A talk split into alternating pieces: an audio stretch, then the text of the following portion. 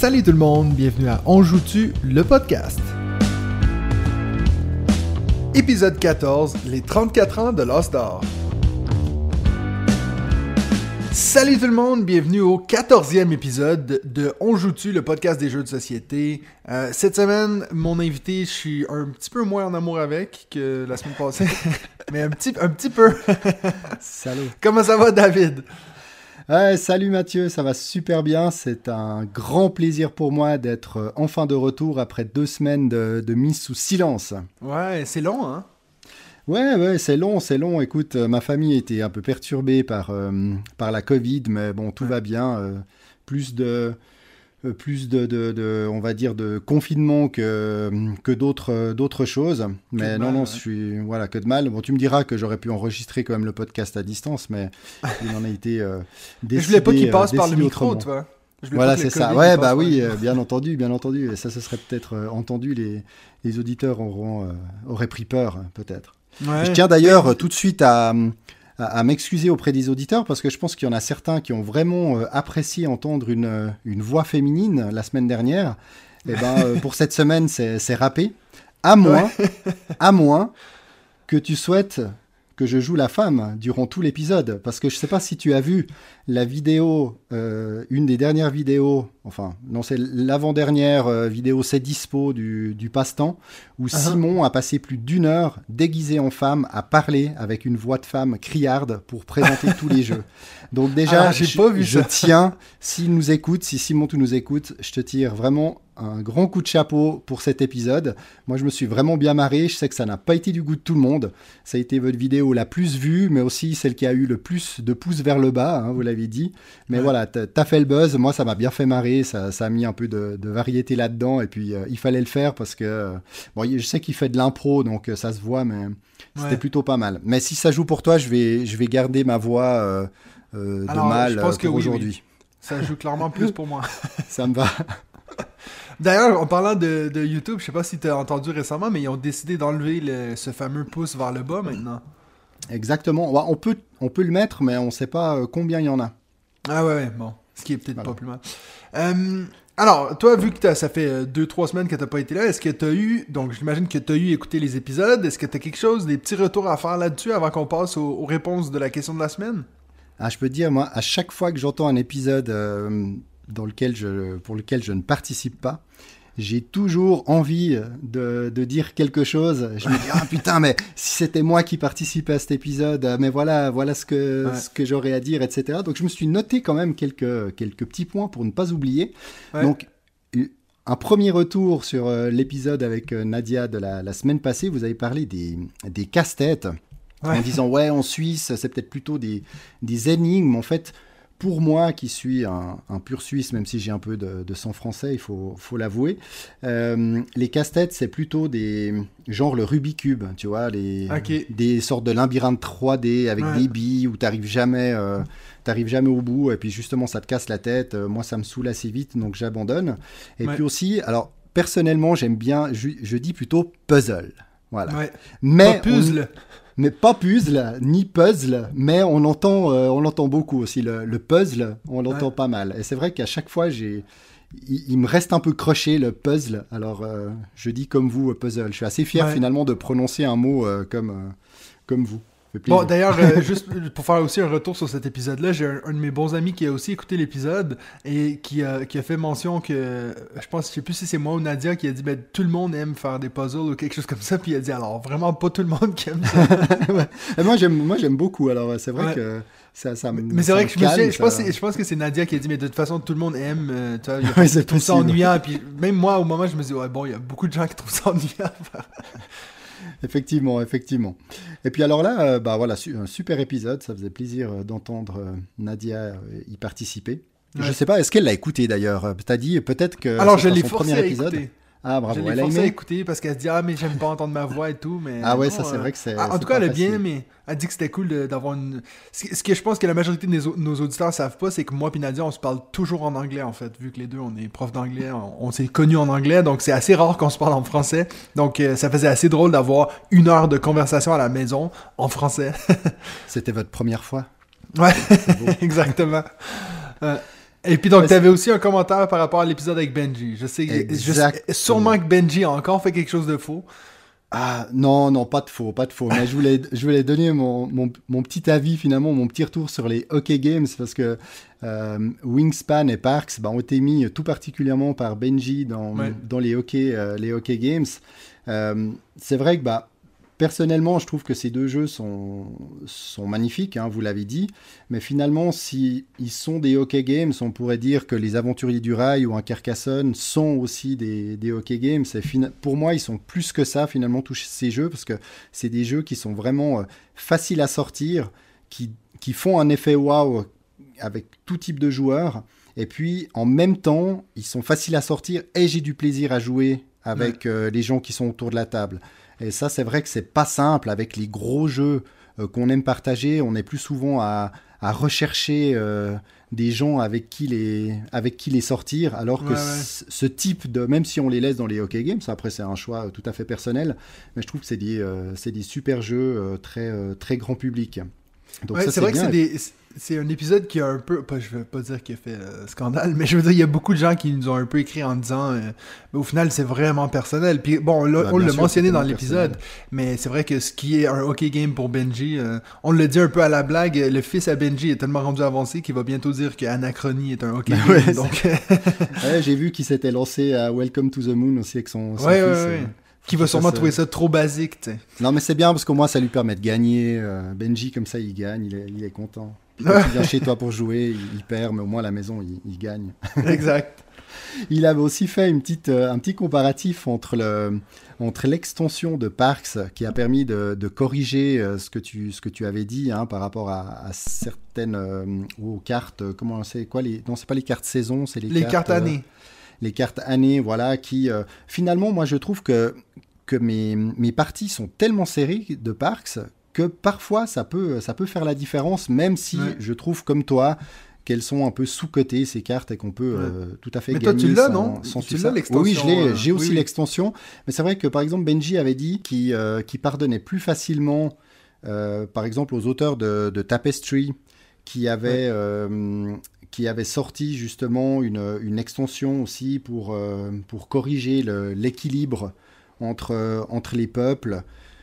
Euh, et puis voilà, qui faisait des correctifs finalement, euh, qui diffusait sur Internet des correctifs pour corriger leur jeu. qui fait ça. Ouais. Voilà, exactement, plutôt qu'une extension payante. Alors moi, j'aimerais temporiser, temporiser un peu ça parce que euh, moi, je suis un grand fan de Tapestry, mais c'est vrai que pour la majorité finalement des joueurs qui ne vont pas forcément aller voir sur internet s'il y a entre guillemets une mise à jour. Moi, c'est vrai qu'il y a quelques années, ça ne me serait pas du tout venu à l'esprit de faire ça. Euh, quand on joue à Tapestry, suivant les peuples qu'on a, il y a un réel déséquilibre. pour moi, ça veut dire que le jeu n'a pas été suffisamment testé avant d'être sorti. Alors que finalement, à Parks, le, euh, le jeu, il est parfaitement équilibré. C'est vrai qu'il y a des petites choses on peut se dire, ouais, effectivement, l'extension, elle apporte vraiment quelque chose en plus, mais finalement, c'est un peu ça, moi, que j'attends d'une extension, c'est qu'elle t'apporte une expérience en plus, puis qu'après, bah, tu vraiment du plaisir à la sortir. Là, il y a eu ce rééquilibrage Tapestry, puis ils ont aussi sorti une extension qui finalement n'a comme intérêt que de rendre un peu grand public ce rééquilibrage, et puis de ah. rajouter... Euh, euh, une ou deux choses, mais qui n'apportent rien de bien nouveau. Il y a une nouvelle qui, qui, va sortir en 2022, une nouvelle extension, qui, elle, va rajouter une piste euh, d'évolution, quelque mhm. chose en plus. Mais c'est vrai que la première extension, elle est assez vide de contenu pertinent, au contraire, euh, selon moi, de, de, celle de, de Parks. De, Parks, C'était ah, ça. Intéressant. C'était mes, mes, retours par rapport à, à tout ça. Ben, parfait. Et puis, ben, parlant de retour, on va faire un retour sur la question de la semaine dernière. Donc, j'ai trois réponses pour vous. Euh, j'ai essayé de retrouver les, les, réponses sur la page Facebook. Puis, en fait, euh, je sais pas ce qui est arrivé, mais euh, quand j'avais partagé euh, le podcast sur la page Facebook, ben, le lien a comme disparu. Donc, j'ai rien de ces, ce feedback-là.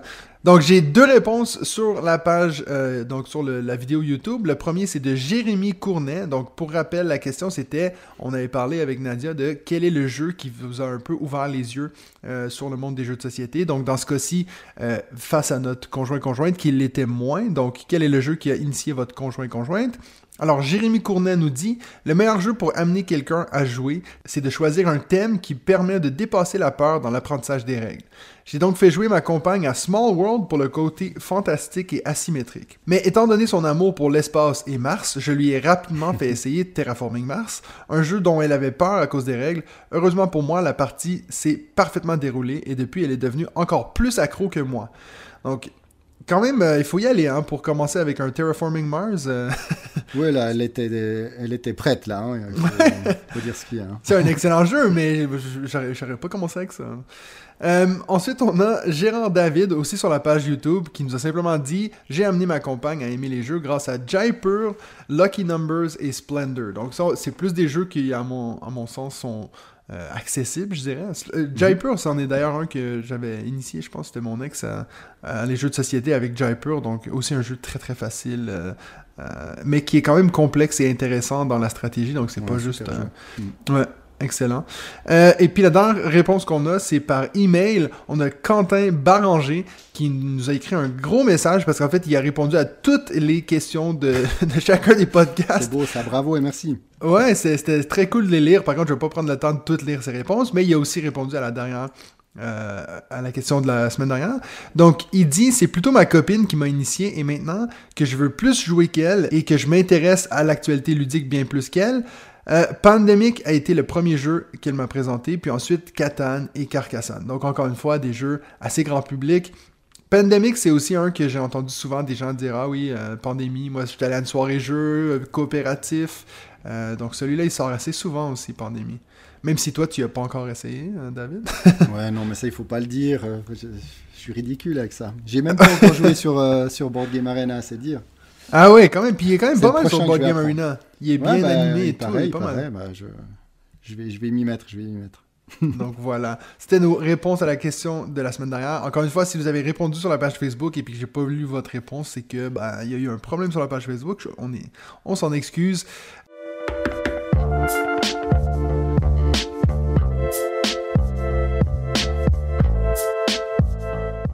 Donc pour le premier segment, on va parler de nos découvertes. Encore une fois, euh, depuis qu'on a décidé ça avec Benji, euh, qu'on allait faire plutôt une découverte par semaine, on va voir si David est capable de s'en tenir à une. non, non, non. Ah, bien sûr que non. Moi, je vais commencer avec ma découverte de la semaine parce que c'est un jeu que vous en avez entendu beaucoup parler sur cette chaîne. Euh, Benji, arrête pas de nous casser les oreilles avec ça. Euh, j'ai enfin testé Tainted oh. Grail. Donc son... Je sais plus si c'était son... Non, c'était son numéro 2 hein, qui nous disait son, son, deuxième meilleur jeu. Euh, alors, Tainted Grail, c'est un énorme jeu que moi, j'ai commencé à faire en solo. il y a deux semaines, justement, quand tu es tombé malade, David, on avait prévu de faire un podcast sur les jeux solo. Et euh, je m'étais dit, ben, je vais un peu m'y mettre. Donc, j'ai justement commencé à Welcome to, euh, Welcome to the Moon. Euh, et puis, je me suis aussi acheté Tainted Grail parce que Benji, lui, m'a dit qu'il l'a surtout fait en solo. Donc, pour ceux qui ne savent pas ce que c'est, c'est vraiment un énorme jeu à campagne où on a un livre de scénario qui est vraiment, vraiment long. Je pense qu'il est au-dessus de, de 200 pages. Et puis, dans ce livre-là, en fait, c'est qu'on va vraiment, c'est un jeu d'exploration. On a un personnage, puis on va aller vers telle carte euh, je crois que ça, c'est assez semblable à Seventh Continent, cette idée qu'en déplaçant notre personnage, le monde s'ouvre à nous. Puis en fait, quand on va aller sur ces lieux-là, on va se référer au, livre, euh, donc ce gros livre d'histoire, et on aura, bien sûr, comme un livre de Choose Your Own Adventure, on va devoir choisir, exemple, ici, qu'est-ce qu'on fait avec cette chose-là qu'est-ce qu'on fait, euh, qu'est-ce qu'on dit à cette personne-ci, comment voulez-vous agir dans ce, scénario-ci? Et puis en fait, ce qui est génial, c'est que plus votre personnage va pouvoir évoluer pendant le jeu, plus il va débloquer des statuts. Ça veut dire qu'on a une feuille à côté, que, exemple, ça va dire, euh, après telle mission, ça va nous dire débloquer le statut euh, sympathique. Et puis donc ça, ça veut dire qu'à partir de maintenant, quand vous allez aller dans tel lieu, il y aura plus d'options qui seront ouvertes à vous parce que maintenant vous êtes sympathique, par exemple. Donc je suis vraiment en train de, de, généraliser, mais c'est quelque chose que j'avais jamais vu dans un jeu. Bon, on en a parlé justement quand on parlait des jeux euh, narratifs, c'est pas ce que je fais le plus. En général, moi, ce genre de jeu-là, je l'aurais préféré en jeu vidéo. Mais euh, alors, j'ai fait au-dessus de 12 euh, scénarios. Donc, déjà? Il appelle ça des chapitres. Oui, j'en ai fait énormément. Bon, bon, je dis ma découverte de la semaine, mais j'ai commencé ça il y, a, deux semaines maintenant. Euh, et puis, ben, en fait, ce qui est, j'ai vraiment failli tout arrêter. Euh, la première fois que j'ai fait la campagne, je suis arrivé au troisième scénario. Euh, je me faisais tuer par tous les monstres. c'est vraiment pas un jeu facile, en fait. Et puis, vraiment, j'avais aucun plaisir. J'ai écrit à Benji, j'ai dit, mais tu me fais dépenser presque 150 balles là-dessus. c'est quoi cette histoire? Et puis, il m'a dit, non, mais il faut que tu persistes, il faut que tu persistes. Donc, j'ai fait la, la deuxième fois que j'ai reparti la campagne. Ce qui est pas facile à faire parce que ça veut dire qu'il faut tout tout recommencer puis relire les mêmes chapitres. Euh, j'ai vraiment failli arrêter. Et puis là, franchement, il y a quelque chose qui est débloqué. J'ai compris qu'il faut pas toujours affronter toutes les grosses bêtes. Des fois, il faut aussi fuir et puis accepter qu'on n'est pas si fort que ça. Euh, donc, à partir de ce moment-là, j'ai vraiment apprécié. Et puis, c'est même par moi-même que j'ai décidé, écoute, je vais recommencer une troisième fois maintenant que, que, je suis vraiment à fond dans le jeu. Et puis là, depuis que j'ai recommencé, là, je, je suis vraiment à fond. Puis, je vois tout le potentiel qu'il y a de ce jeu. Et puis c'est franchement incroyable. Si c'est simplement pour l'histoire même, je, suis à fond dans l'histoire. Je pensais pas que je pouvais être autant euh, attiré par l'histoire d'un jeu de société, mais voilà où j'en suis. Donc c'est vraiment un excellent jeu. Euh, j'ai un collègue polonais aujourd'hui à l'école avec qui je parlais, que je, lui ai demandé de m'aider avec la prononciation des noms. Donc voici, je vais faire de mon mieux. C'est un jeu de Krzysztof Piskorski et puis Marcin Świerkot. Donc voilà. Euh, je, me dévoue vraiment corps et âme pour cette chaîne. c'est magnifique. Donc, toi, qu'as-tu fait, euh, qu'as-tu fait avec les, ces fameux menhirs? Moi, j'y ai jamais joué, hein, mais j'ai entendu dire qu'il y avait beaucoup de, critiques par rapport à cette obligation d'aller rallumer, si je dis pas de bêtises, des menhirs. et, et, finalement, ils ont sorti un peu une, une V2 dans les règles qui permettrait justement de ne pas faire ça, mettre le cadre, simplifier, voilà, de, simplifier euh, ça. Qu'est-ce que t'en penses euh? euh, ben, alors, moi, je t'avoue que, ouais, au début, encore une fois, parce que tu sais pas trop ce que tu fais, tu cours un peu à gauche, à droite, et puis après, d'un coup, tu as la carte qui disparaît.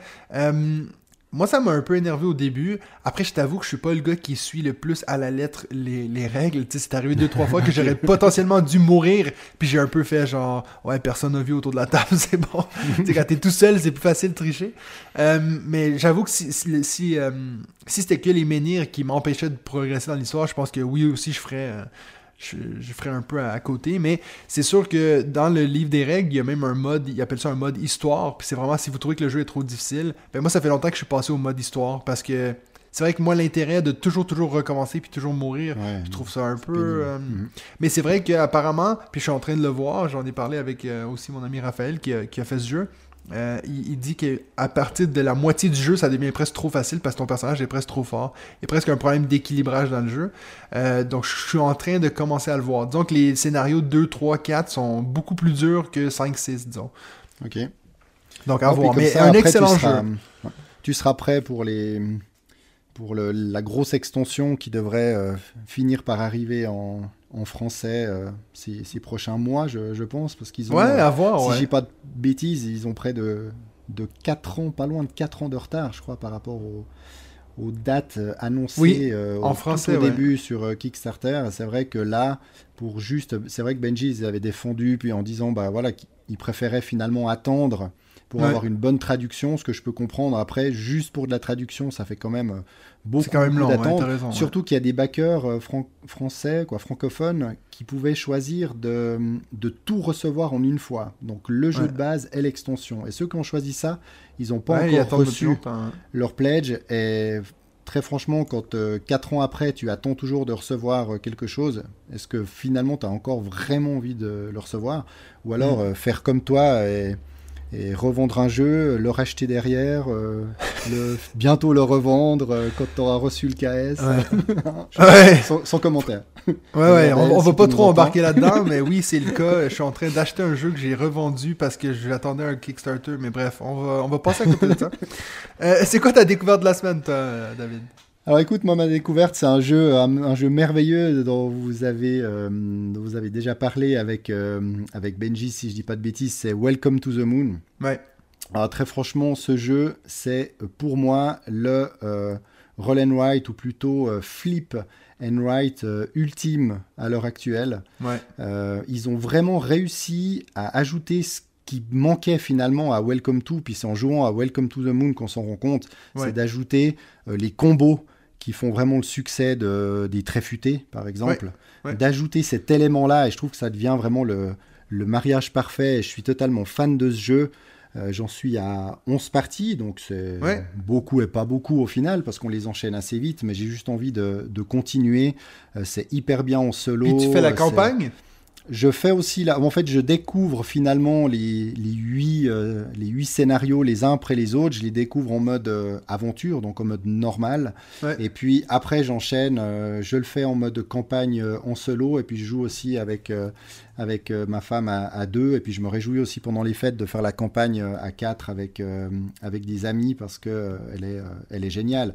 Et c'est vrai que ça rajoute une richesse assez folle cette, cette campagne qui est bien fichue. Elle est, hum, alors je n'ai pas encore, euh, j'ai pas encore fait les, les huit, euh, les huit plateaux, les huit scénarios, je sais pas comment on va les appeler, euh, mais je, enfin je les trouve, je les trouve vraiment tous excellents et chaque fois avec des, des subtilités un peu différentes, mais toujours le, le cœur du jeu qui reste, qui reste le même. C'est, c'est vraiment le top. Hein, donc je suis, euh, comme j'ai déjà dit euh, avec plusieurs jeux, je suis tombé totalement en amour pour Welcome to the Moon. Donc Benoît Turpin, co-auteur avec Alexis Allard, merci, merci messieurs. Alors je sais qu'ils ont annoncé, si je dis pas de bêtises, qu'il s'agissait du dernier de la, de la série. Ah Mais très franchement, euh, je les comprends. Alors après, hein, c'est un peu comme les, les, artistes qui disent que c'est leur tournée d'adieu et puis euh, trois tournées après, ils sont, euh, ils sont encore là.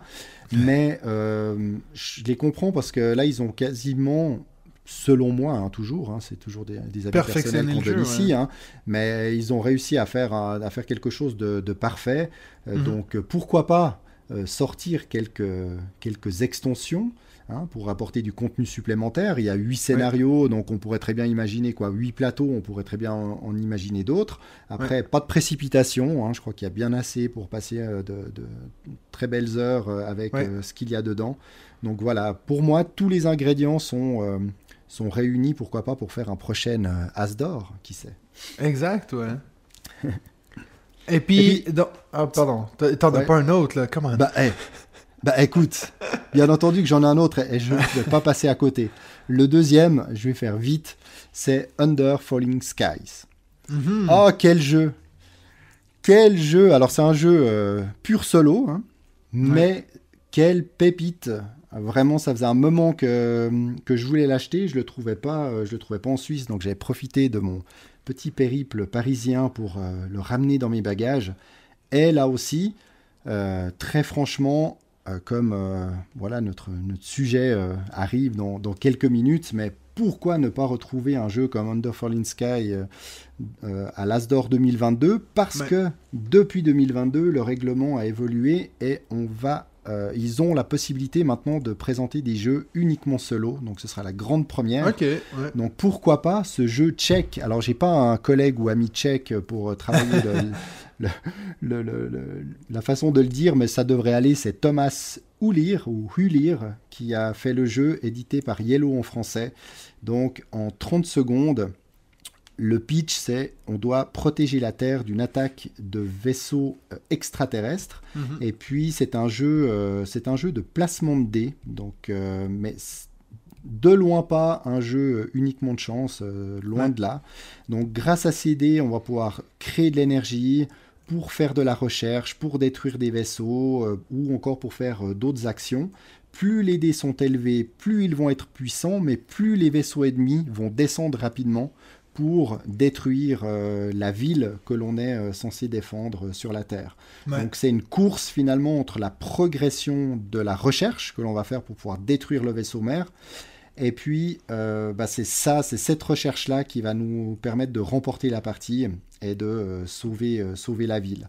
Alors, il pourrait peut-être paraître répétitif si on aligne les parties comme ça, mais déjà, euh, le jeu, alors il prend pas mal de place en hauteur, mais il y a le, plateau est fait de différents éléments dans la hauteur que l'on peut retourner individuellement pour augmenter un peu la difficulté, mais surtout ce qui amène une richesse et qui pour moi le rend vraiment magnifique, c'est que tout comme Welcome to the Moon, il y a une campagne euh, qui est dans la boîte. Donc là, pareil que l'autre jeu, une petite boîte, mais très bien remplie, bien lourde. Et puis la campagne, eh bien, il y a de nouveau une très grande profondeur avec des nouvelles règles, avec tout un tas de choses à découvrir que je n'ai pas encore découvert pour, pour la plupart, une sorte de petite intro à l'histoire en, bande dessinée pour chaque niveau de la campagne, donc vraiment un, très très beau travail et puis un super, un super jeu solo. Donc voilà mes deux découvertes. Pour moi, vraiment deux pépites ludiques de l'année. Euh, qui mérite de se retrouver dans toute euh, bonne ludothèque et pourquoi pas sous les sapins. Ah ah. Voilà.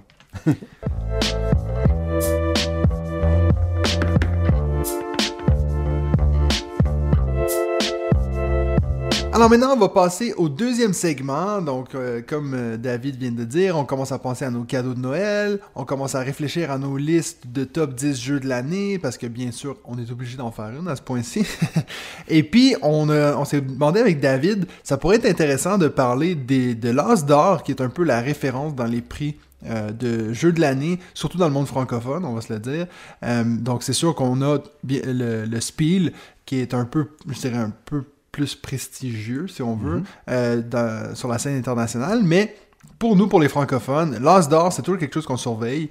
Euh, donc, on va un peu parler de l'histoire de l'As d'or, on va parler un peu des gens qui ont été nominés, et puis on va finir ça par un top 5 des jeux euh, qui n'ont pas gagné l'As d'or, mais qui avaient été nominés, puis nous, on pense qu'auraient peut-être dû gagner. Suspense. Suspense. Donc, euh, je vais commencer en te demandant, juste, euh, juste pour commencer la discussion, est-ce que toi, euh, en général, bon là, c'est sûr que depuis que l'on fait le podcast, puis tu es un petit peu plus dans le monde des jeux, j'imagine que là, tu essaies de, de, tenir au courant, mais est-ce que pour toi, avant, quand tu achetais des jeux, est-ce que c'était un critère à l'achat des jeux qui ait gagné des prix ou tu regardais même pas ça? Écoute, je vais pas dire que je me, focalisais sur les prix, mais je me rappelle avoir, euh, avoir flashé sur la boîte de Seven Wonders, puis quand je voyais briller euh, les prix qu'il avait reçus, euh, je me disais, waouh, ce jeu, il doit être incroyable parce qu'il a reçu tous ces prix. C'est un peu comme les, les autocollants sur les, les, bouteilles de vin, ils ont reçu des médailles. On, des fois, on sait même pas ce que c'est, mais on se dit, waouh, il a reçu une médaille, il doit être bien. Donc voilà. Après, avant, je ne savais pas forcément ce que ça voulait dire. Aujourd'hui, finalement, euh, c'est peut-être encore plus intéressant euh, pour moi parce que je me rends compte que c'est pas c'est pas un prix au, rabais. Euh, Il y a des vrais professionnels aussi qui sont qui sont derrière. Après, on a rarement des, surprises, c'est-à-dire que les jeux qui vont recevoir des prix ou qui vont être nommés, bah, on, on les connaît. Alors soit pour y avoir déjà joué soit pour euh, en avoir déjà entendu parler, euh, vu des vidéos sur, euh, sur YouTube. Donc voilà, c'est déjà souvent des jeux qui font partie de, de nos wishlists. Mais mm, ouais, ça reste, ça reste intéressant et puis ça attire forcément le regard sur les boîtes pour, pour les, les acheteurs. Donc, Mais est-ce que tu penses que des fois ça peut. est-ce que tu penses que des fois ça peut genre nuire à la réputation d'un jeu parce qu'on on met les attentes super élevées pour un jeu? Euh, en tout cas, moi, je, je, pose cette question-là parce que je sais que j'ai l'impression que pour un jeu comme The Crew, ça a presque nuit d'avoir tous ces prix parce qu'il y a tellement de gens qui par après ont dit mais c'est un petit jeu de cartes, ils comprenaient pas. Euh, donc je pense que c'est peut-être aussi ça qui a, contribué au, à, la polarisation, disons, du jeu, du fait qu'il y, a des gens qui soit l'adoraient ou le détestaient. Je sais pas si tu es d'accord avec ça. Ouais, ce qui est certain, c'est que ça. Tu as pris l'exemple de The Crew, ça a fait beaucoup parler. Parce qu'on va certainement en parler, mais il avait reçu le jeu, euh, quoi, le, prix euh, du jeu expert. Donc euh, voilà, beaucoup n'étaient pas d'accord avec, avec cela. Après, moi, c'est vrai que ça, ça me passe un peu au-dessus. Au final, personnellement, je le trouve, je le trouve vraiment top. Je comprends que certains disent qu'il n'est pas expert. Après, qu'est-ce qu'il est? Il n'est pas non plus très familial. Il n'est pas non plus enfant, donc il fallait bien le, euh, si vous voulez absolument le donner un prix, bah, c'était euh, c'était celui-ci, mais on verra qu'il y a également une petite nouveauté en, 2022, on en parlera après. Mhm. Donc, euh, ouais, je pense que c'est de toute façon mieux de recevoir un prix que, hum, que pas du tout. Hein. D'ailleurs, Micro Macro, qui a reçu le prix en 2021, a encore mis sur la suite, hein, donc sur le deuxième Micro Macro, qui l'avait gagné, qu'il avait gagné les prix, alors que c'était pas la suite, c'était le, le numéro 1. Mais bref, ouais, j'ai trouvé ça étrange. C'est quand même intéressant. ouais. ça leur assure un certain nombre quand même de ventes euh, supplémentaires. Ça doit pas être, euh, ça doit pas être dégueu pour eux. ouais, c'est sûr. Euh, ben, parce que tu sais, quand tu y penses, je veux dire, tu viens de le dire, The Crew, mais tu je pense que ce qui faisait surtout euh, un peu mal aux yeux, c'est qu'il se trouve à côté d'un jeu comme ce que je viens de mentionner avant, Tainted Grail. Euh, tu sais, je veux dire, on parle de jeu expert, tu dis c'est pas un jeu euh, familial non plus, non. Mais pour moi, un jeu expert, euh, si je veux mettre ça vraiment dans des termes euh, très banaux, on pourrait dire que pour moi, un jeu expert, c'est pas un jeu que je pourrais jouer avec ma grand-mère. Puis, genre, euh, The Crew, je pourrais. Tu connais un jeu de pli, tu sais comment jouer à The Crew. Après, mm. oui, il y a ce côté où, il faut vraiment réfléchir à, la carte que tu vas jouer et tout. Mais moi, je, je, pense que je me place aussi du côté des gens qui me disent, mais The Crew, expert, quoi? mais je suis aussi d'accord qu'au final, à la fin, tu sais comme on dit en anglais, at the end of the day, à la fin de la journée, on s'en fout. Ça change rien dans ma vie. Mais, c'est vrai que je me dis, ça, ça peut être problématique de dire euh, ben, un gros jeu comme Tainted Grail n'a pas pu gagner parce que euh, the, Crew est plus accessible. Mm. Et là, c'est vrai que c'était une, grosse surprise de retrouver un Tainted Grail dans, mm-hmm dans cette, euh, bah, à l'Asdor, euh, dans les nommés de l'Asdor, expert, parce que c'était une grande première d'avoir un, tel jeu. Ce qui a quand même beaucoup dû euh, le desservir, c'est sa disponibilité. C'est-à-dire que pendant quasiment l'année entière, alors que ça fait partie en plus des critères de l'Asdor, hein, c'est euh, c'est que les jeux doivent être aussi euh, disponibles. Alors au moment euh, de, des, prix, alors est-ce qu'ils l'étaient ou pas Je ne sais pas, mais c'est vrai que si on donne un prix à un jeu et puis que finalement après ce jeu est introuvable en boutique, où est l'intérêt, j'ai envie de dire, à mon avis, ça lui a déjà donné quand même pas mal de pas mal d'attention. De, euh, rien que le fait d'avoir été euh, nommé. Mais là, je te rejoins tout à fait sur le. Je comprends ceux qui n'étaient pas d'accord. Euh, que The Crew soit un jeu expert. Mais bon, après, c'est comme pour tout. Hein. On, va, on va peut-être y revenir après, mais dans les années, dans les années 90, mhm. à l'Asdor, il y avait jusqu'à 10 catégories. Et là, on a presque l'impression que c'était une période où il fallait réinventer une catégorie pour pouvoir attribuer pour un jeu, à, un jeu qui avait été apprécié. Parce que là, j'ai fait une petite liste, mais on avait l'Asdor du jeu de cartes, euh, du jeu de pions, de lettres, d'ambiance, d'animation, de stratégie, de tactique, de simulation, euh, j'en passe. Donc euh, voilà, ça devenait un petit peu, un petit peu tout et n'importe quoi. Et puis tout d'un coup, en 2003, là, bam, plus qu'un. plus qu'un seul, plus qu'un seul jeu, un seul prix. Là, c'était très drastique. Je pense qu'il y a mhm. eu un, un ras-le-bol de, tout ça. Et puis là, bah, ils sont revenus après avec trois, trois catégories et bientôt, bientôt quatre. Mais je trouve que, ouais, bon là tu vas me dire bientôt 4, mais 3, je trouve que ça va assez bien étudier. Ok, enfant, famille, et puis euh, expert. Le truc, c'est que je pense que souvent quand on pense famille, on pense automatiquement enfant, ce qui n'est pas mhm, nécessairement le mhm. cas. Euh, je veux dire, il y a beaucoup de jeux euh, famille qui gagnent, qui sont pas nécessairement des jeux que je jouerais avec des enfants. Euh, j'en ai beaucoup dans ma ludothèque, des jeux famille. J'ai pas beaucoup de jeux enfants, mais des jeux famille, c'est quelque chose pour moi. Ça veut dire, euh, t'es pas obligé d'être quelqu'un qui joue à chaque semaine à des jeux de société. Tu peux jouer à ça avec n'importe quoi. Exact. N'importe qui, pardon. Et d'ailleurs, ça fait partie vraiment de leurs critères hein, pour le jeu de l'année, parce que euh, je pense que certains, ils s'attendent à voir des jeux sans doute un, un peu trop experts, qui normalement n'aura pas ou n'aura jamais euh, l'as d'or euh, du jeu de l'année, parce que dans les critères, c'est vraiment, alors, bon, jeu original, d'accord, mais est familial, accessible au plus grand nombre. Donc c'est vrai qu'après, il y a beaucoup de jeux qu'on apprécie, euh, bah, Benji, toi, moi, qui n'auront jamais ce prix-là, et c'est pour ça qu'il y a cette catégorie expert. Et là, je pense qu'on l'a suffisamment teasé, mais cette quatrième catégorie pour 2022, qui sera la catégorie initiée, eh bien, c'est pour à mon avis, permettre justement d'arrêter toutes ces polémiques entre euh, The Crew, Paleo, It's a Wonderful World. C'est pas, euh, ce sont pas des jeux euh, experts comme Narak, Dune, Imperium, etc. Donc, on va créer une catégorie un peu d'entre-deux.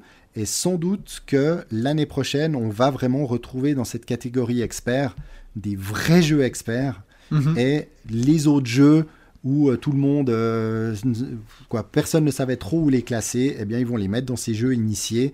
Alors est-ce que quatre catégories, ce sera le, bon nombre? Euh, Moi je trouve sympa parce qu'au moins ça, ça permet d'avoir un petit peu plus de jeux encore discutés, un petit peu plus de prix, donc pourquoi pas, hein, on, on, verra. Ouais, parce qu'en fait, comme ils ont le. Avant cette quatrième catégorie, il y avait un peu le même système que le Spiel. Le Spiel, c'est aussi. le, c'est quoi? C'est le prix connaisseur, qui est un peu donc les, les jeux plus avancés. Euh, t'as le jeu de l'année et les jeux pour enfants, le Kinderspiel. exact. Donc, euh, je pense que c'était un peu dans le sens pour être euh, aller dans le même sens. Donc, s'ils vont essayer ce truc d'initier, est-ce que Spiel va suivre et puis va aussi essayer de diviser? Je veux dire, eux, ils passent par le même problème aussi. Après, il y a des gens qui se plaignent. De toute façon, je veux dire, on va toujours se plaindre. Ça fait partie de, ben cette communauté. puis ça fait peut-être aussi partie un peu des discussions intéressantes qu'on peut avoir. Tu sais, au final, de parler avec quelqu'un qui est fan de The Crew, puis je lui dis pourquoi est-ce que moi je suis pas d'accord. Tant qu'on le fait dans la bonne humeur, euh, ça fait partie du jeu, hein, littéralement. Si on est, toujours moins euh, d'accord, c'est beaucoup moins drôle aussi. Ouais, ça c'est clair. on n'aurait pas de podcast si on était toujours d'accord, je pense. c'est vrai. Euh, tu, tu, disais qu'en 2003, il n'y avait qu'un prix? Oui, c'est ce que ce que j'avais noté. Il y avait un seul prix pour l'As d'or et il y avait également le, le, jeu de l'année.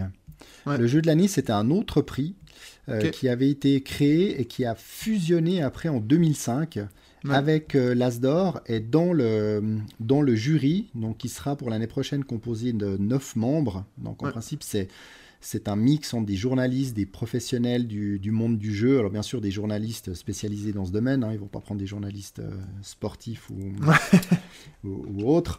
Mais on retrouve dans, ce, dans ces membres du jury euh, Olivier Rex, alias Rexou, hein, qui n'est autre qu'un des co-animateurs du podcast Playback que j'avais cité dans, ah, un précédent épisode. Et lui, bah, il est membre du jury et il avait été euh, fondateur du jeu de l'année. Donc voilà, il est vraiment euh, dans ces prix-là depuis 2003 euh, et depuis 2005 euh, à l'Asdor. Donc ça fait très longtemps qu'il est là. Et c'est intéressant parce que dans les épisodes de Playback, il parle régulièrement de l'Asdor de ses coulisses, il donne des anecdotes, donc c'est plutôt sympa, puis ça permet de, bien comprendre aussi comment tout cela fonctionne, comment se passent les, les, débats. Alors après, il ne va pas forcément tout dire, mais voilà, mhm. il donne certaines infos qui sont, qui sont très, très cool. Puis donc ça, en fait, le, on en parle depuis le début, mais pour ceux qui savent pas, l'As d'or, c'est pendant, on, va toujours couronner le gagnant pendant le, week-end du Festival du jeu de Cannes, qui est aussi euh, un peu le plus grand euh, festival de jeux euh, du monde francophone. Donc ça va un peu maintenant main dans la main, ces deux choses-là. toi, est-ce que tu es déjà allé à ce festival, David? Bah non, euh, jamais. J'espère que 2022 sera la, bonne année. Alors c'est forcément sur l'année des vacances scolaires euh, de, de, où on habite. Donc moi avec des enfants et, des enfants euh, qui skient et moi aussi, c'est pas l'idéal, mais bon, je vais essayer de, de m'échapper et puis de faire un mix euh, vacances familiales et, et vacances euh, canoises. donc voilà, ça sera, le, ça sera logiquement l'annonce des grands gagnants. Donc la cérémonie aura lieu, si je ne dis pas de bêtises, le jeudi 24 février. 2022, euh, bien sûr, au Festival international des jeux de, Cannes. Et puis là, bon, on saura euh, qui sont les, euh, les gagnants. Donc en principe, il y a trop, quatre jeux, je crois. Nominés, par, par catégorie. Donc voilà, on aura le, on connaîtra les grands gagnants à ce moment-là, et puis ensuite, bah, on aura tout loisir de découvrir des jeux, d'y jouer et d'en acheter durant le festival. Yay! Encore plus de jeux! C'est, ça, fait, tu le dis avant, dans les années 90, en quelle année qu'ils ont commencé ce festival, euh, pas, le festival, mais le, prix L'As d'Or? Le prix en 88. En 88, ok. Ouais, donc ça, ça fait, c'est plus vieux que moi, ce prix. Pas plus vieux que toi, mais...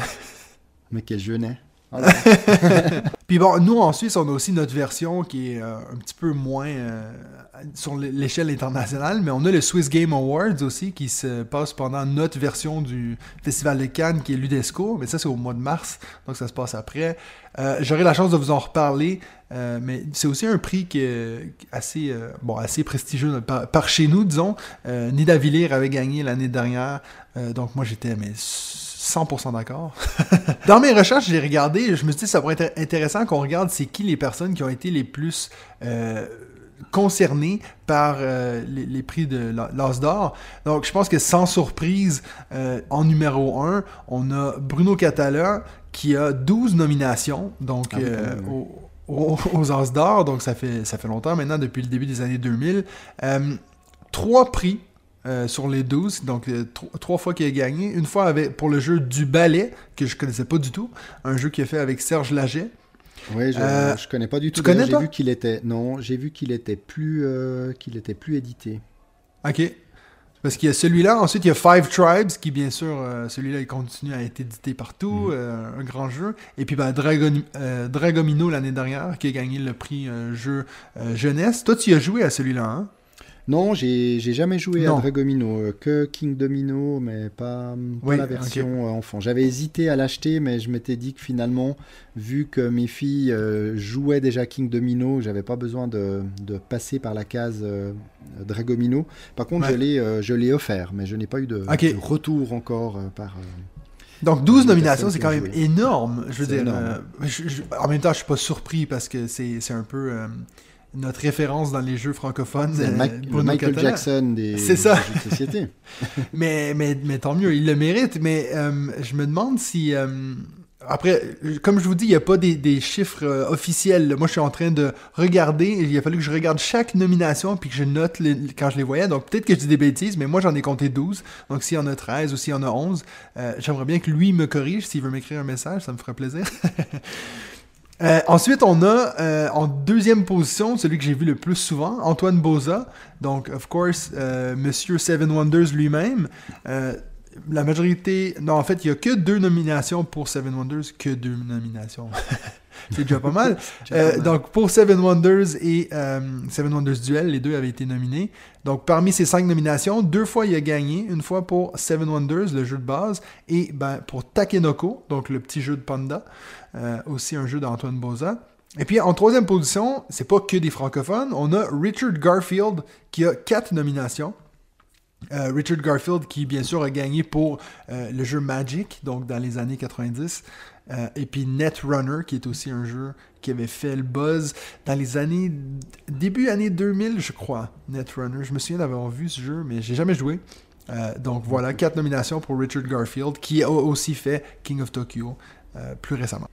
Non, c'est vrai qu'on voit que dans les dans les, jeux euh, qui ont reçu justement le, prix de l'Asdor, il y a, euh, il y a des, alors il y a des grands auteurs et il y a euh, des, grands jeux. Hein, mhm. Pour en citer quelques-uns qui ont vendu plusieurs millions d'exemplaires, on a dans un ordre plus ouais, dans un ordre chronologique, on a Abalone qui, qui avait reçu l'Asdor en en 89, on a les Aventuriers du Rail en 2005, euh, Time's Up en 2006, Dixit en 2009.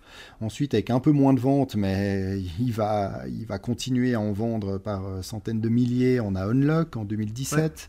Euh, Azul en 2018, donc il y a vraiment des, des gros gros jeux. J'ai l'impression qu'au Spiel, il y a eu pas mal d'années où il y a eu des, des Spiel des Jahres qui sont un peu tombés dans, dans l'oubli. Euh, L'As d'or, j'ai l'impression qu'il y a plus quand même de, gros jeux euh, qui, euh, voilà, qui, ont, qui ont eu de, grands succès par, la suite. J'en ai vu un qui, qui, a gagné l'As d'or dans, on va dire, dans les, les 10-15 dernières années. En 2010, pour être précis, c'est identique. Je vous, je t'avoue que je le, le connais pas du tout. Il s'appelle maintenant Duplique. ah oui, je vois ce que c'est, ouais. Je, l'avais chez moi, je l'ai revendu parce que je n'aimais pas du tout ça. C'est un jeu de dessin en fait. Oui, c'est un jeu de dessin, exactement. Alors il y a eu quelques jeux un, un, peu de ce type-là aussi avec euh, Concept, mais qui a, eu, qui a été également un très grand succès. C'est vrai que Duplique, j'ai l'impression qu'on en parle quand même beaucoup moins.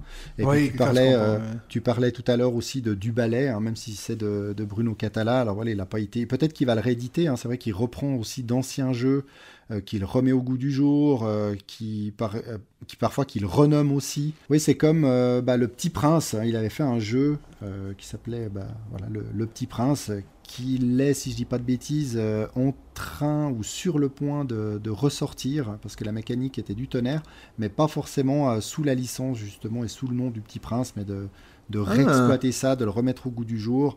Euh, parce qu'il n'était plus commercialisé et puis de le refaire sous un, sous un autre nom. Donc ça c'est plutôt aussi assez sympa parce que finalement euh, on en parlait déjà mais on, veut, on est toujours à la chasse de, des nouveautés alors qu'il y a des très bons anciens jeux, des anciens jeux qui ne sont plus forcément édités pour X ou Y raison et qui euh, méritent aussi d'être d'être redécouverts. Donc voilà, si Du Ballet était un très bon jeu, et eh bien qu'il qu'il revienne, on se fera un plaisir de, de le tester. Mais c'est, j'allais justement parler un peu de ça parce que comme tu l'as dit, euh, je pense qu'éventuellement on finira par faire aussi un épisode sur le, le Spiel de Sierra. Mais tu sais, si on regarde par exemple, euh, on compare avec le monde des films, si tu regardes les films euh, qui ont gagné des Oscars, des fois tu des films, tu te dis mais pourquoi ça, ça avait gagné? Mais c'est vrai que l'Os d'or, il y a pas beaucoup de jeux que je me dis mais ça, je comprends pas, tu sais. Il y en a un que je vais sûrement citer dans mon top 5 que je ne comprends vraiment pas. Euh, mais sinon, les autres, c'est tous des jeux que je me dis, je, vois pourquoi ils ont gagné, tu sais. Oui, et puis, alors, par contre, j'espère qu'on va pas arriver à, à cette étape-là comme au cinéma, mais on a l'impression qu'il y a vraiment des films qui sont euh, faits, qui sont oui pour gagner un prix, pour gagner un prix. Euh, il, a tous les éléments, euh, la, recette est parfaite pour qu'il gagne le prix. Je pense pas qu'on va arriver un jour, un jour là pour pour les jeux de société. Mais ouais. ouais, je te rejoins, je te rejoins totalement. Puis je me réjouis de découvrir justement le nom de ce jeu, voir si on l'a en commun, parce que comme d'habitude, nous n'avons pas comparé notre liste de top 5. C'est toujours une découverte entre entre nous également. Ouais. Bah, justement, euh, je pense qu'on peut directement l'attaquer, ce fameux top 5. Alors, attends, alors peut-être juste une petite chose, parce que avant d'attaquer ce top 5, ou peut-être tu avais l'intention de, de, le faire après, hein, je voulais juste rappeler qu'en 2021, donc le jeu de l'année, on en a parlé avant, c'était Micro Macro euh, Crime City. Euh, enfant, c'était Dragomino, et expert, c'était The Crew.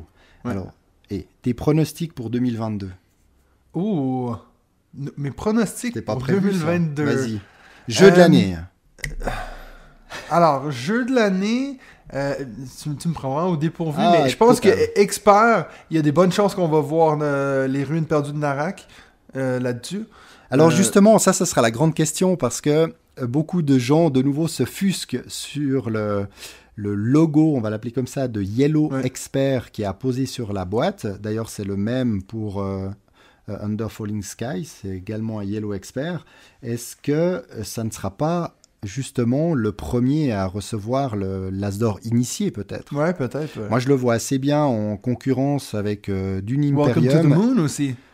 Alors, jeu de l'année, moi, j'ai noté Welcome to the Moon en me disant que ça pourrait être le premier euh, roll and write, enfin euh, flip write, euh, quelque chose write, ça serait le bon moment parce qu'on en voit on, en découvre chaque année. Donc je me dis uh-huh. que ça serait l'année idéale parce que le jeu est là. En plus, bah, tu l'as dit, il n'y a pas que des jeux français, mais en plus c'est un, un, jeu français. Donc ça, ça serait parfait que Welcome to soit une fois récompensé avec Welcome to the Moon, ça serait assez top pour le jeu de l'année. Ou je verrais aussi peut-être potentiellement Dune Imperium aussi, vu que c'est son année avec le film et tout, ça pourrait aussi le faire. Je sais pas, j'imagine si toi tu me poses cette question, c'est que toi tu y as pensé. Oui, ben, moi je te rejoins assez par rapport à Dune, Imperium, euh, euh, bah, avec les ruines perdues de Narak, mais est-ce qu'ils seront dans Expert ou dans Initié Ouais, ça, c'est intéressant à, voir. à voir. Voilà, est-ce que euh, Dune Imperium, Narak se retrouveront nommés à l'As d'or et est-ce qu'ils seront dans les jeux experts ou initiés? Moi j'ai presque l'impression euh, qu'ils seront plutôt dans les initiés, mais ce sera là où ce sera intéressant de voir où sera la, frontière.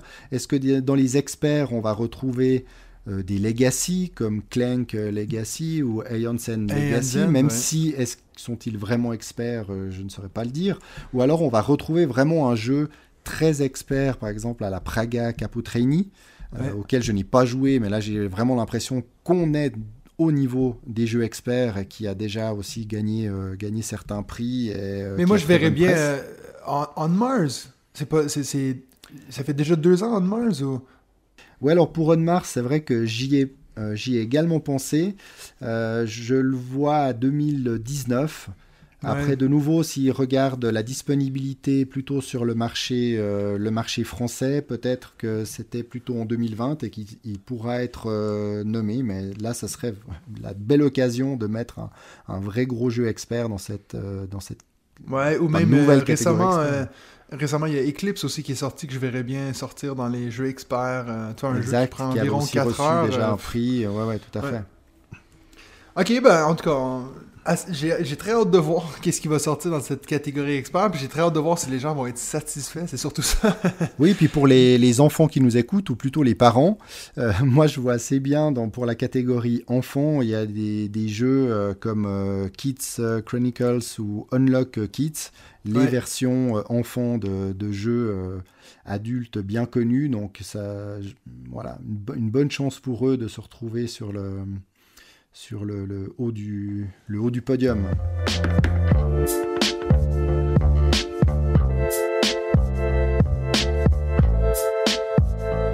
Alors maintenant pour notre troisième segment, on va faire notre top 5, euh, donc jeux qui auraient qui auraient dû, selon nous, gagner l'As d'or. Donc des jeux qui n'ont pas gagné, mais qui étaient parmi les, euh, les nominations.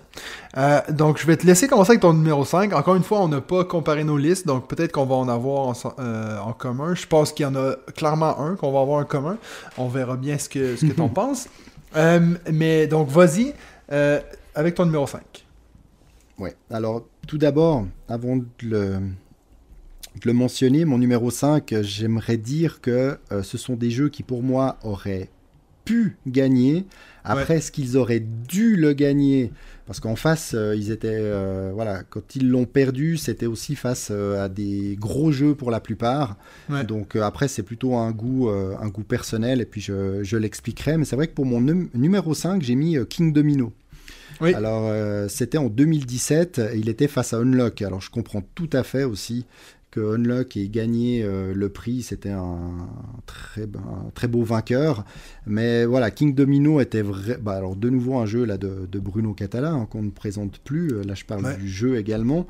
Euh, c'était le jeu qui répondait, selon moi, aussi à tous les critères qu'on a mentionnés tout à l'heure pour recevoir le prix. jeu familial, très simple, original, rapide à jouer, beau. Enfin, voilà, il avait tout ce qu'il fallait. Euh, donc pour moi, il aurait, pu, euh, il aurait pu gagner le prix, mais voilà, il a perdu face à un bel adversaire. mais en plus, si tu regardes les nominés en 2017, euh, il y avait du lourd parce que tu Unlock qui a gagné contre King Domino, Code Names, qui est franchement une référence en jeu d'ambiance maintenant, et puis Imagine qui moi, à chaque fois que je sors ce jeu en soirée jeu, les gens ils sont en amour avec ce jeu. Donc, je suis d'accord avec toi, King Domino est un très bon jeu, mais il y avait beaucoup de compétition cette année-là. Oui, oui. Et c'est là qu'on voit aussi que depuis quelques années, il y a tellement de, de, bons jeux, de bons jeux qui, qui sortent que euh, voilà, euh, je comprends qu'ils rajoutent de temps en temps une catégorie parce que euh, ça doit être de plus en plus compliqué à faire des, à faire des choix. Ah, c'est clair, il y a beaucoup plus d'engouement maintenant sur les jeux qu'il y a peut-être 10 ans, ça c'est sûr. Moi, mon numéro 5, c'est un jeu qui. On, est d'accord que ces listes sont très très personnelles je sais qu'il y a beaucoup de gens qui m'ont même dit à moi que pour eux, ce jeu-là, c'est plus une déception, mais moi, j'adore ce jeu. C'est Flamme Rouge, euh, ah qui est un jeu qui est euh, donc sorti. Donc là, je parle de la catégorie, donc on est en 2018. Euh, Flamme Rouge, c'est un jeu que j'aurais jamais acheté moi-même ou j'aurais même jamais été attiré par ça. Je suis pas quelqu'un qui fait beaucoup de vélo parce que pour ceux qui connaissent pas, Flamme Rouge, c'est un jeu de course de vélo. Mais j'ai beaucoup d'amis dans mon entourage qui font du vélo, fait que c'est je suis allé chez un de mes amis une fois, puis il avait sorti ce jeu-là. Et puis, euh, je trouve que c'est un jeu qui est tellement simple, euh, puis qui est facile d'approche. Donc là, on, parle bien de la catégorie euh, jeu familial ici, mais c'est un jeu que je peux sortir. J'ai même acheté l'extension pour pouvoir jouer jusqu'à 6 joueurs. Tu joues ça en soirée, même si les gens ils écoutent pas trop, ils suivent pas trop, c'est tellement facile à. puis c'est vraiment une course de vélo où on va appliquer un peu les, concepts du vélo, c'est-à-dire que on va euh, être aspiré par ceux qui sont devant nous, donc il faut surtout pas être le premier devant, sinon c'est nous qui, qui toute la, pression de l'air et tout, du vent. Donc euh, c'est très très simple parce qu'au final on fait juste jouer des cartes dans notre main selon les cartes qu'on a.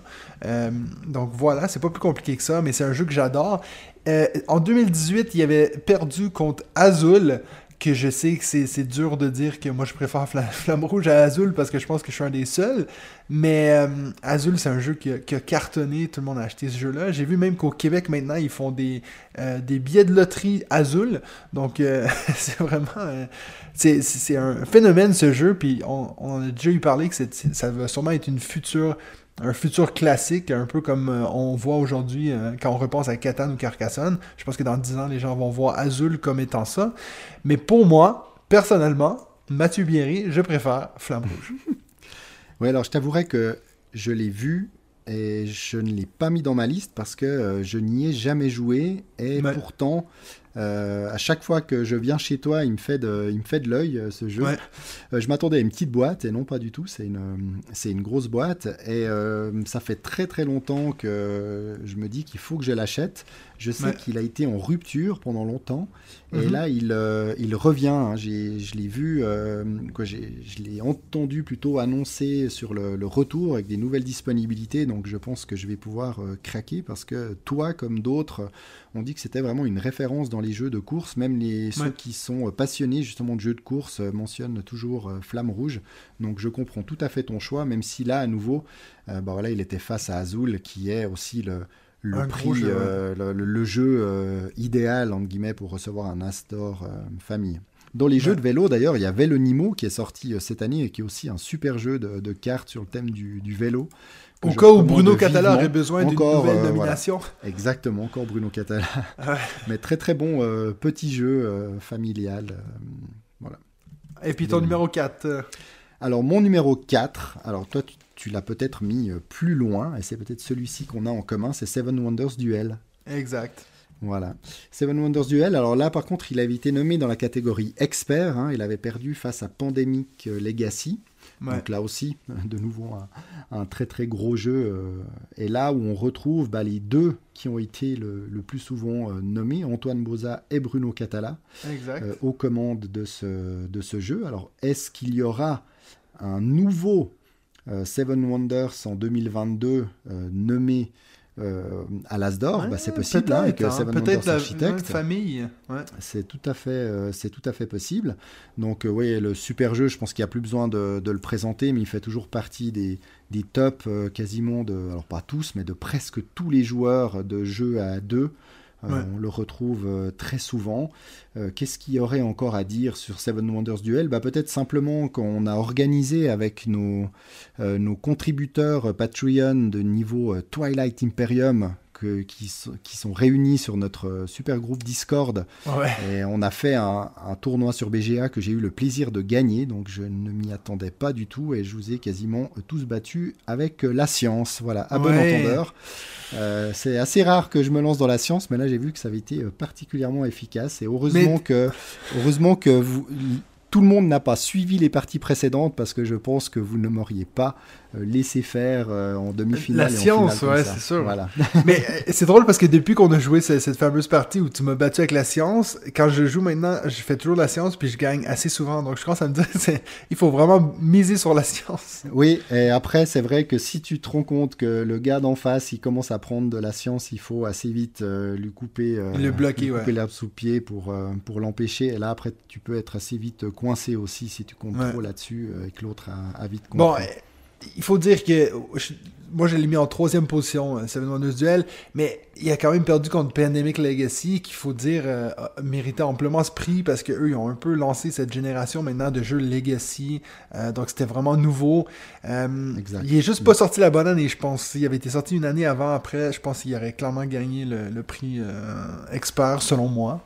Mais donc voilà. Pour Et là, de nouveau, voilà, Seven Wonders Duel qui était dans la catégorie expert, là aussi, je pense, ça a dû faire parler parce que moi, c'était un des premiers jeu aussi que j'ai euh, j'ai joué régulièrement avec, euh, avec ma conjointe. Euh, on n'était pas forcément des experts du jeu et on n'a eu aucune difficulté à, enchaîner les parties. Donc, voilà, peut-être.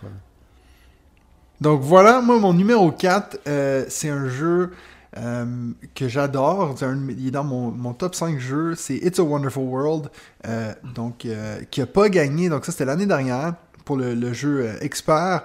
Euh, c'était une grosse année l'année dernière, euh, ben, pardon, ben, il y a deux ans maintenant, en 2020, pour les jeux experts, parce qu'il y avait Gloomhaven, donc tu parlais avant du Tainted Grail, que c'était quand même assez rare. mais je pense que Gloomhaven aussi, c'était assez... bon, tu me dirais, il est plus grand public, mais c'est aussi un énorme jeu. donc, celui-là, il y avait... Donc, il y avait Gloomhaven, It's a Wonderful World, Root, donc un autre excellent mhm. jeu qui a fait beaucoup de buzz.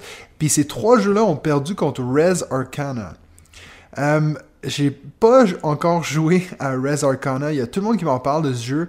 Euh, je sais qu'il est sur BGA. J'ai toujours pas essayé ce jeu, mais j'ai beaucoup de peine à croire que je pourrais le préférer à It's a Wonderful World, mhm. un jeu qui, qui est vraiment un peu euh, euh, qui, a vraiment une place spéciale dans mon cœur. Donc, euh, je dis pas que c'est pas un bon jeu, j'ai pas joué, je peux, je peux pas me prononcer. Euh, mais pour moi, It's a Wonderful World aurait clairement pu, je dis pas nécessairement dû, mais il aurait clairement pu gagner le prix mm. de l'As d'or. Là où, où je te rejoins, alors totalement sur le fait que c'est également un de mes jeux préférés, si ce n'est mon jeu préféré. Euh, j'ai déjà joué plusieurs fois à Res Arcana uniquement sur euh, Board Game Arena. Euh, je t'avouerai que j'ai une nette préférence pour It's a Wonderful World, c'est pas une surprise, et je le trouve également beaucoup plus facile à sortir en toute occasion, plus simple à expliquer, mhm. euh, moins brouillon que, que Res Arcana. Et c'est vrai que les autres jeux que tu as mentionnés, qui là pour le coup étaient des vrais jeux experts, des vrais gros jeux experts, c'est vrai qu'on retrouve Res Arcana et It's a Wonderful World qui étaient plus bah, justement des jeux initiés que experts. Et là très clairement, j'aurais plutôt mis un, un net avantage à It's a Wonderful World. Mais de nouveau, euh, ça n'est euh, que mon avis et Rest Arcana reste, un, reste un très bon jeu. Et toi, tu l'as mis dans ta liste, It's a Wonderful World? Bah, bien sûr. Bien sûr. Mais moi, alors, je l'ai mis, bon, voilà, je, je vais divulgacher, on va le dire. Ouais. ben, je l'avais mis en premier.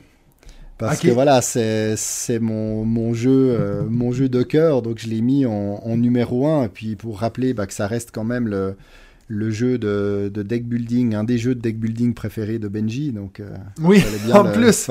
il ne pouvait pas ne pas être dans le top 5. C'est fou parce que, en tout cas, je sais pas pour toi, mais moi je fais pas exprès de toujours sortir ça à chaque épisode, mais il y a toujours une façon de piquer Benji sur son oui, alors là, je l'avais noté quand même. Euh. Avec un petit smiley à côté avec euh, Nadia, même elle qui écoutait pas du tout les podcasts, elle a, elle a commencé à parler de Wonderful World, ben, j'avais pas le choix, quoi. Je peux, je peux pas ne pas faire référence à cette fameuse bourde de Benji. bah oui. Et, franchement, maintenant qu'on parle en plus de It's a Wonderful World, ça pourrait être le, bon moment pour que tu, tu, pousses un petit coup de gueule, parce qu'on n'entend pas souvent des coups, des coups de gueule de, de Mathieu, mais ça pourrait être euh, le bon moment, non Tu vois de quoi je parle? Oui, moi je suis mais vraiment énervé de, de, vivre en Suisse en ce moment parce que je suis le seul pays qui apparemment n'a pas reçu It's a Wonderful Kingdom. Donc, euh, moi, je vois partout tout le monde en France. Euh, moi, j'ai backé le jeu sur Kickstarter, tout comme toi, je pense, David. Oui, Et puis, euh, si tu vas regarder dans, les commentaires, il y a des gens maintenant qui écrivent même depuis la Suède, Norvège. On a tous reçu notre jeu depuis longtemps. Puis, quand c'est à déjà dire qu'est-ce qu'eux, ils aiment pas trop du jeu. Moi, je suis même pas rendu au point de l'avoir eu.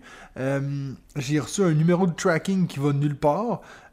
et puis, donc, j'avoue que ça ça, commence à mériter un peu à chaque jour. Euh, l'autre jour, euh, avec ma avec, ben, avec Nadia, on est en train de manger, puis euh, ça sonne à la porte. Moi, je cours en bas pour aller chercher la boîte, et puis c'était une boîte d'habits pour ma, ma femme. donc, je commence à vraiment m'énerver. Je veux mon It's a Wonderful Kingdom. Ah bah, j'ai l'impression que le qu'au Québec, ils ont ce, ce problème-là aussi hein, de disponibilité des jeux, des choses comme ça. Bah là, t'es un peu dans le la Suisse, c'est un peu le, le, Québec européen. Hein, c'est ça. On est, on est à côté, on est de l'autre côté de la frontière euh, de la France où euh, tout arrive vite. Mais chez nous, il y a un truc qui coince, euh, il y a quelque chose qui va pas. C'est vrai qu'on est souvent un peu les parents pauvres de ça, mais bon, en même temps, il y, a plus grave. Voilà. Ouais, c'est ça. C'est vraiment. Des fois, je dis avec mes. En anglais, avec mes amis anglais, on, dit it's white people problems. C'est des problèmes ouais, quand la vie va trop bien. sais. Exactement. Euh, Où on en était avec nos numéros? Alors, euh, ben moi, j'étais rendu à mon numéro 3 qui est euh, Seven ah Wonders Duel, donc on va pas en reparler. Donc, je te laisse lancer ton numéro 3. Alors, moi, mon 3, c'est Les Châteaux de Bourgogne. Ok. Qui a perdu en 2012 pour le jeu de l'année face à Takenoko, dont tu as parlé tout à l'heure. Donc Takenoko que j'aime beaucoup aussi hein, dans les jeux familiaux, je trouve que c'est un, super jeu mais j'adore euh, les châteaux de Bourgogne. Alors c'est vrai que euh, on, est d'accord, ce jeu est assez moche, hein, il faut, faut, le dire. Même l'édition du, du 20e anniversaire euh, qui est sorti il y a quelques années, n'est pas spécialement beau, donc je ne vais pas nommer les, les illustrateurs qui veulent peut-être euh, garder euh, l'anonymat, mais pour moi, très clairement, c'est vraiment une, une, référence dans les jeux de société. On en a, à ma connaissance, jamais parlé dans ce podcast, donc c'est la bonne occasion. Un jeu de l'auteur Stéphane Feld, donc très connu. Et franchement, même si ce jeu n'est pas beau, on, on, passe vite à autre chose et j'adore, j'adore ce, ce mélange entre, entre jeu de dés, euh, de, récupération de tuiles, de placement de tuiles, de combo entre les tuiles. Euh, j'ai beaucoup de plaisir à sortir ce jeu. Assez grand public, même si la lisibilité des tuiles, justement, peut être problématique pour des, euh, des non-initiés. Euh, et puis sur euh, BGA, bah, il a fait son apparition il y a, il y a quelques mois maintenant. Euh, j'ai beaucoup de plaisir à jouer à, ce jeu également en ligne. Donc voilà, super jeu qui pour moi aurait également mérité, mais Takenoko aussi. Donc voilà, il a perdu. Bravo à Takenoko. Mais merci Stéphane Feld pour ce magnifique jeu des châteaux de Bourgogne. Ouais. Moi, j'ai jamais joué, euh, mais euh, j'en ai entendu beaucoup parler. Euh, j'ai aussi entendu parler que c'était un peu le, le, jeu le plus accessible à Stephen Feld, parce que, un peu comme Lacerda, Feld, il fait souvent des jeux assez, assez costauds. oui, alors moins que Lacerda quand même, mais c'est vrai qu'il est il est euh, très accessible, moins par sa lisibilité, comme je le disais, mais oui, ses règles euh, vraiment très très accessibles. Et puis, bah, écoute, on va, le, on va le mettre sur la pile, hein, qui, qui, est très haute. On va pouvoir y jouer pendant notre week-end de jeu. Exactement, exactement. Euh, mon numéro 2, on en a parlé plus tôt, Tainted Grail. J'ai déjà eu parlé assez souvent de ce que je pensais de The Crew, pour moi qui est un jeu très ok. maintenant qu'on a mhm. utilisé ce terme. Euh, Tainted Grail, pour moi, je, comme je suis en plein dedans, donc c'est sûr que peut-être que mon opinion va changer d'ici une année. Mais pour le moment, je trouve que c'est un jeu qui, qui méritait d'avoir un prix, qui méritait de, justement sortir un peu de l'ombre comme ça. Euh, parce que Dieu sait que dans l'histoire, il y a beaucoup d'ombre et puis il y a beaucoup de, de moments un peu déprimants. Mais euh, donc voilà, moi je, je, suis en plein dedans, j'adore ce jeu. Euh, Paléo, j'ai pas du tout accroché, on en a déjà eu parlé. C'était un autre jeu qui était nominé euh, cette année-là dans la même catégorie. Puis le Dilemme du Roi aussi, que, qui m'intrigue beaucoup, mais que j'ai non plus pas essayé. Euh, mais The Crew, voilà. Alors si jamais moi j'adorerais faire une campagne du Dilemme du Roi, c'est juste que je ne pense pas avoir forcément les, les, les, bons euh, joueurs hors de bah, notre groupe qu'on compose avec euh, Hugo et Benji. Euh, ça, ça, a l'air d'être un, un, très très bon, un très très bon jeu Legacy. Moi, j'ai l'impression que c'est ce que j'aurais voulu que le jeu de Game of Thrones aurait dû être. Parce que de ce que je vois du jeu, ça a l'air d'être vraiment des trahisons, de massacres de peuple. Donc, ouais, on, le met, on le met sur la pile. Allons-y. Bon, il faudrait déjà l'avoir. faut l'acheter avant de le mettre sur la pile. Ouais, ouais. ça, c'est pas un problème. non, ça n'a jamais été un problème. Benji Tu nous écoutes? Ton numéro 2 à toi? Alors, écoute, mon numéro 2, c'est Kaelus. Kaelus ah. qui, lui, alors, euh, autant les autres ont perdu quand même face justement à des, gros jeux encore euh, aujourd'hui. Kaelus bah, avait perdu en 2007 face à Duballet. Donc, c'est pour ça que Duballet m'intrigue beaucoup.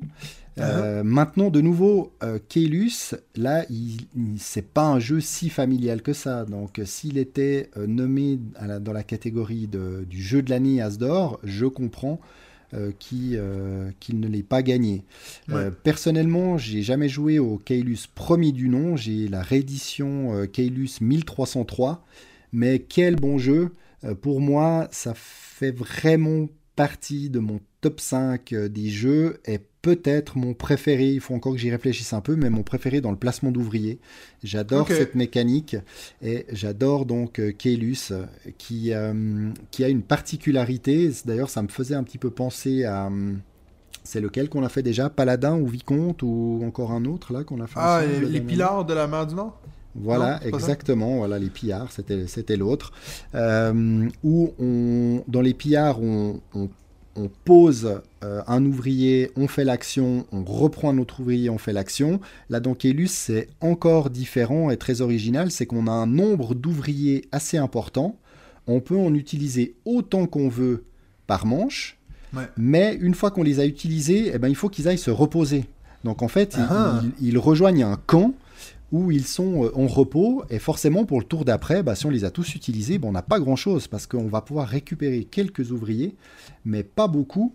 Et il y a tout un, chemin en fait euh, où on, construit des bâtiments sur lesquels on va pouvoir placer nos ouvriers. Donc plus on va avancer dans les manches, plus il y aura d'emplacements euh, disponibles. On va pouvoir en plus faire un petit peu de trahison, mais sans aller, sans pousser trop loin ce concept. Enfin, pour moi, c'est un jeu qui est magnifique de William Attia, qui est finalement assez peu connu, euh, mis à part pour Kailus, parce qu'il a très peu de jeux à, son actif. Il y a bien un Spirium euh, que j'ai retrouvé dans ma wishlist, qui a l'air d'être un jeu également très sympa, mais qui date aussi bah, de 2013. Donc voilà, ce sont plutôt des, anciens jeux. Donc je comprends qu'il n'ait pas gagné parce que sans doute pas assez familial, mais pour moi c'était un, super super jeu. Euh, qui, euh, voilà, en 2007, qui aurait pu ou dû euh, gagner un, prix cette année-là. Ouais. Eh, ben, moi, je vais attaquer mon numéro 1, vu que le tien, on sait déjà que c'est It's a Wonderful ben World. Exact. moi, c'est aussi, un peu pour les mêmes raisons que toi, un de mes jeux préférés. C'est pour ça que je l'ai mis en numéro 1. Spirit Island, en 2019, donc qui a perdu l'as d'or du jeu de l'année expert contre un jeu qui s'appelle Détective. Oui. Euh, que je connais, ben, je, vois l'image un peu, mais j'ai pas joué. Euh, et j'aurais beaucoup de peine à croire qu'un jeu puisse être mieux que Spirit Island. Mais je, crois suis vraiment fan de ce jeu. Je pense qu'ils sont euh, très peu comparables en fait. Euh, non, c'est ça. ça. Euh, parce que de, ce que j'ai vu, Détective, c'est un peu un genre de Chronicles of Crime, mais qui ouais, mais beaucoup plus expert justement. Et je pense que les deux là étaient avaient bien leur place dans la catégorie expert, c'est sûr. Mais tellement opposés l'un à l'autre que bah voilà, il, y en a un qui a, qui a dû avoir une voix de plus que l'autre.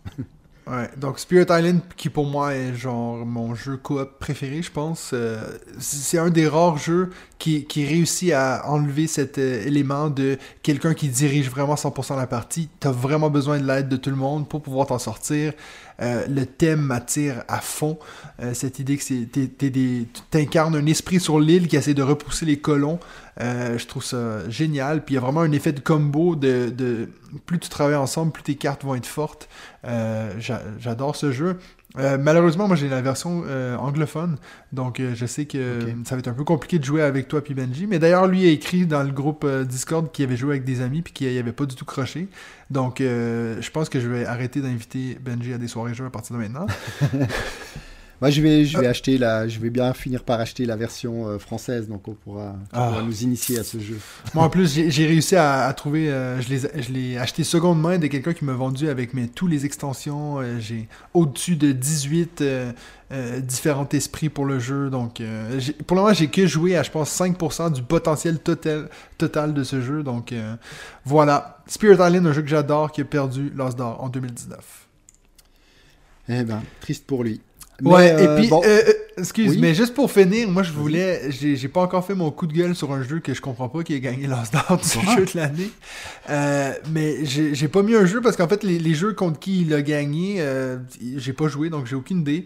Mais The Mind, pour moi, je, comprends pas comment ce jeu-là a fini par gagner l'As d'or du jeu de l'année. Et puis, je, je, dis tout de suite, hein, je sais que c'est personnel, euh, j'adore euh, Wolfgang Warsch, celui qui a fait The Mind, c'est le même qui a fait Charlatan, c'est le même qui a fait euh, Très Futé. J'adore ces jeux, mhm. mais je veux dire, franchement, moi j'aurais pu inventer The Mind. Tu prends des cartes de 1 à 100. Tu aurais dû. Tu aurais dû. J'aurais dû. je, à place de faire des podcasts, j'aurais fait beaucoup plus d'argent en faisant The Mind. Mais, c'est vrai que le concept est, hyper original. Alors je peux comprendre qu'on n'aime pas. Moi, je t'avouerais qu'avec avec mes filles voilà, de 7-10 ans. Euh, j'y jouais déjà il y a, quoi, il y a, deux, ans, euh, il y a deux ans en arrière avec elles. Et c'est vrai que comme ça, en, famille ou entre amis, euh, qui n'ont pas forcément voilà l'habitude de jouer, c'est un jeu qui peut être assez fun, je t'avoue, à sortir. Après, je le sortirai pas tous les jours. C'était un petit peu voilà un, un, coup, un très joli coup qui a été fait. Euh, c'est pas pour ça que je vais aller acheter la version extrême ou, je ne sais plus, euh, super extrême, etc.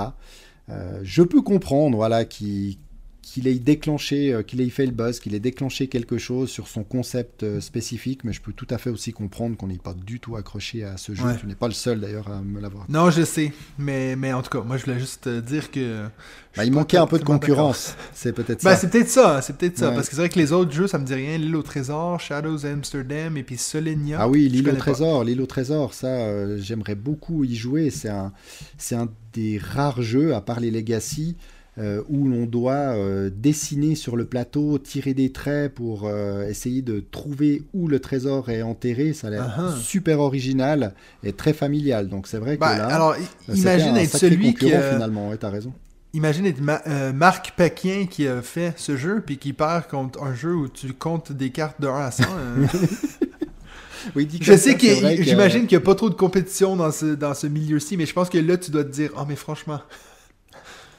C'est vrai. Et puis bon, alors là, nous, on a donné notre avis sur les jeux qui avaient été euh, nommés, mais est-ce que tu as un ou deux noms de jeux que tu aurais vu gagner un As d'or et qui n'ont même pas été euh, nommés ces, dernières années? Est-ce que tu as réfléchi à ça? Ben, moi, en tout cas, dans mes jeux préférés, Teotihuacan, j'adore ce jeu, et puis il n'a pas été nulle part euh, là-dessus. D'ailleurs, il n'y a aucun jeu de Tachini, euh, donc même pas de Soulkin non plus. C'est trop dur à, à prononcer. C'est trop dur à prononcer, ce, jeu. Ouais. Toi, t'en as un en tête, ou oui, moi j'en ai deux, c'est Clank et Viticulture. Ouais, Clank, c'est Finalement, je trouve qu'ils répondent à ça. Euh, ils sont très accessibles les deux, ils sont très thématiques, ils sont hyper hyper bon, donc euh, ils auraient pu être au moins nommés. Euh, mais voilà, je suis pas allé voir exactement face à qui se serait retrouvé, etc. Mais je les ai pas vus dans, dans tous les titres que j'ai euh, que j'ai parcourus sur toutes ces années depuis bah, depuis maintenant 20 combien 40 40 et quelques années là de l'As d'or. Donc voilà, c'était ces deux là que j'avais Ouais, c'est des, des, bons, euh, des bons choix. Bon, comme tu disais, Clank Legacy va peut-être se retrouver euh, bah, l'année prochaine. Surprise. Rendez-vous en février. Alors, juste avant qu'on parte, est-ce que tu veux parler d'un jeu qui te fait de l'œil ces temps-ci? Oui, j'en ai un. J'en ai un. D'ailleurs, je l'ai repoussé de, de, podcast en podcast parce qu'on avait fait trop long et puis on n'avait pas placé le, le, jeu qui avait fait de l'œil. Alors là, on a, on a fait long, mais je vais, le, je vais le placer cette, cette fois-ci. C'est à ma grande surprise, un roll and write. J'avais dit que j'allais calmer sur les roll and write parce qu'il y en avait trop. Puis maintenant, j'ai atteint le sommet euh, avec euh, Welcome to the Moon. Mais euh, il y a un jeu qui s'appelle Rolling Realms. L'auteur est Jamie Stegmeyer. Hein. rien, que, rien que lui. Donc de il a fait un roll and write? De Stone Meyer Games, exactement, édité par euh, Matago pour la version française. Donc Stone Meyer Games, pour vous rappeler, euh, c'est euh, bah, les éditeurs de, de, Viticulture, de Sight, de Tapestry, Wingspan, Red Rising et, j'en passe. Et pour la petite histoire de ce jeu, il avait été proposé en print and play en mars 2020, bah, durant la Covid où euh, Jamie Stegmeyer bah, avait décidé de créer un petit jeu pour permettre aux fans de jouer euh, à distance, en visio, euh, via Facebook Live. Voilà, c'est bien précisé que c'était via Facebook Live. Donc il est toujours disponible en, en print and play, mais forcément, ils ont fini par sortir une version boîte. Et pourquoi celui-ci? Plus qu'un autre, eh ben, c'est simplement sur le, le, concept, parce que dans ce Rolling Realms, on retrouve euh, finalement des mini-jeux. Donc il y a 11 mini-jeux. Dans une partie, on joue à 3 de ces 11 jeux. Et ces 11 mini-jeux sont tirés de des gros jeux de Stone Meyer Games. Donc on retrouve ah. dans ces mini-jeux Viticulture, Side, Tapestry, Wingspan, euh, Charter, euh, Charterstone, Pendulum, etc.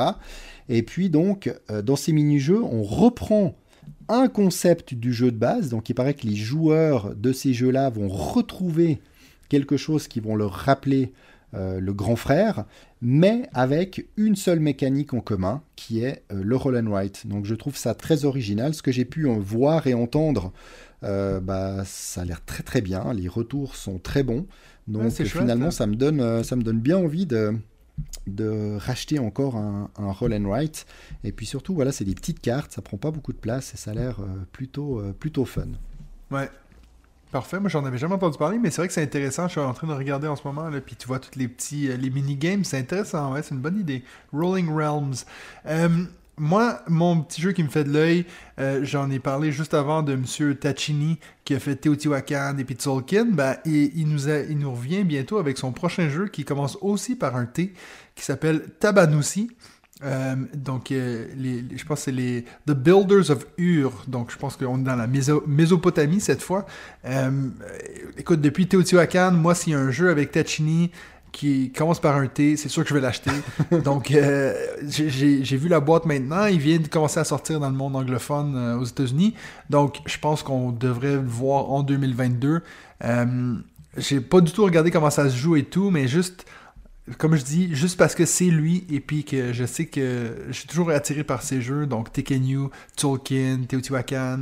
Euh, j'ai très hâte de voir ce qui va nous sortir de nouveau. J'ai vu quelqu'un le comparer à Brass euh, dans les commentaires, donc euh, j'ai hâte de voir si, c'est juste ou, pas. Mais c'est sûr que c'est toujours bon signe d'être comparé à Brass.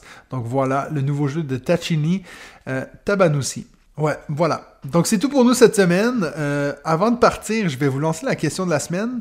Euh, on a parlé pendant cet épisode de, de euh, mais donc, ma question que je pose à vous, c'est est-ce que vous, vous portez attention au prix que gagnent les jeux? Et puis, si oui, lequel êtes-vous le plus souvent en accord avec? Donc, peut-être que vous, vous, connaissez un autre prix que ça, vous dites, mais pourtant, à chaque fois, ce prix-là, je suis toujours d'accord avec ça. Est-ce que vous êtes plus d'accord avec les euh, prix familiaux ou plutôt avec les prix experts? Dites-nous ça, soit par Facebook, euh, soit par email at jouton at gmail.com ou aussi vous pouvez répondre directement sur la page YouTube parce que je poste aussi les podcasts sur YouTube. Vous pouvez répondre là. Et puis nous, on va regarder ça la semaine prochaine dans un autre épisode de On joue-tu, on joue-tu, on joue-tu, on, joue-tu? Ok, je vais couper cela, ok?